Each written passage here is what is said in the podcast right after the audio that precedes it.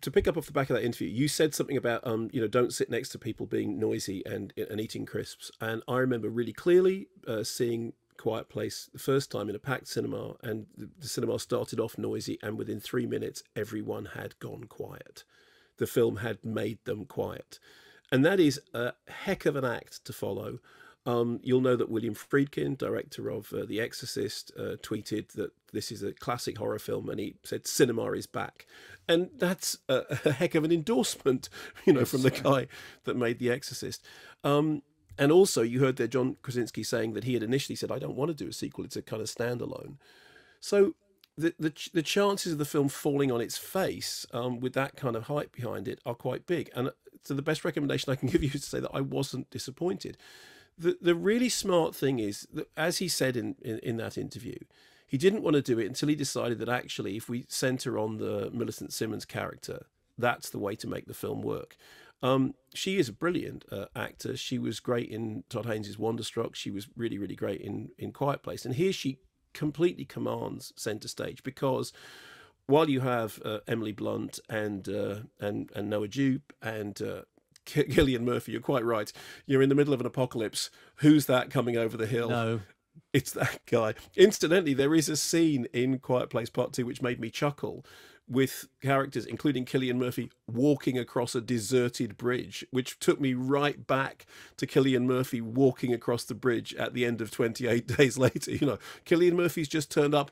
You're in a bad place. Yes. Um, but I, I think that, that what makes it work is exactly that decision to, okay, let's focus on that character. I remember a thing Kim Newman once said, which was that he he's quite often struck by watching a movie and thinking, yeah, okay, but I'm not interested in that character at the center. I'm interested in that character.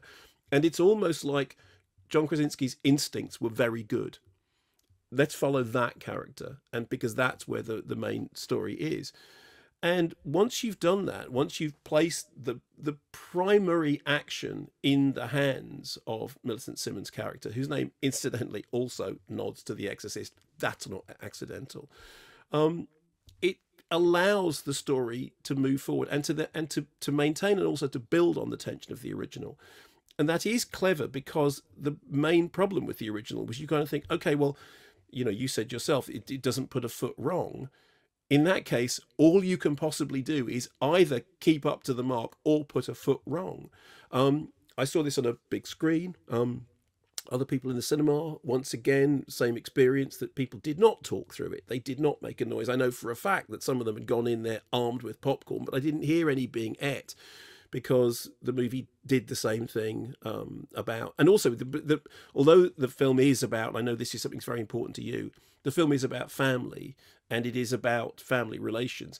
It's not above popcorn scares. I mean, the thing at the very beginning, the opening sequence, which is the flashback sequence, when the first Gribbly hits the police car, you know, the popcorn goes everywhere. It's like people jumping three feet out of their seats, despite the fact that everyone's already seen that clip because it's the clip they're showing on television. And that opening sequence, when it's it appears to be one shot, you know, when you're either with um, Krasinski and Millicent Simmonds' character, or you're in the car with Emily Blunt. I mean, that's a really well done piece of direction. But it almost felt to me like what that prologue was doing was saying, "Look, I know how to do this. You're in safe hands. Okay, I really know how to do this stuff."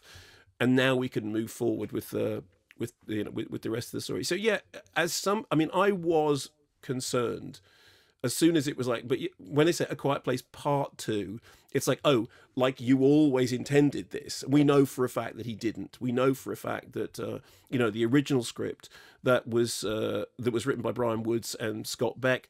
They said we don't want to do a sequel. It's a standalone. We want to go on and do some other stuff. So to to to then have the audacity to call this a Quiet Place Part Two as if you had always intended it, and then actually get away with it by going, this is who we're giving the narrative to I thought that showed that you're a really smart filmmaker, and the film works. It delivers. It doesn't disappoint.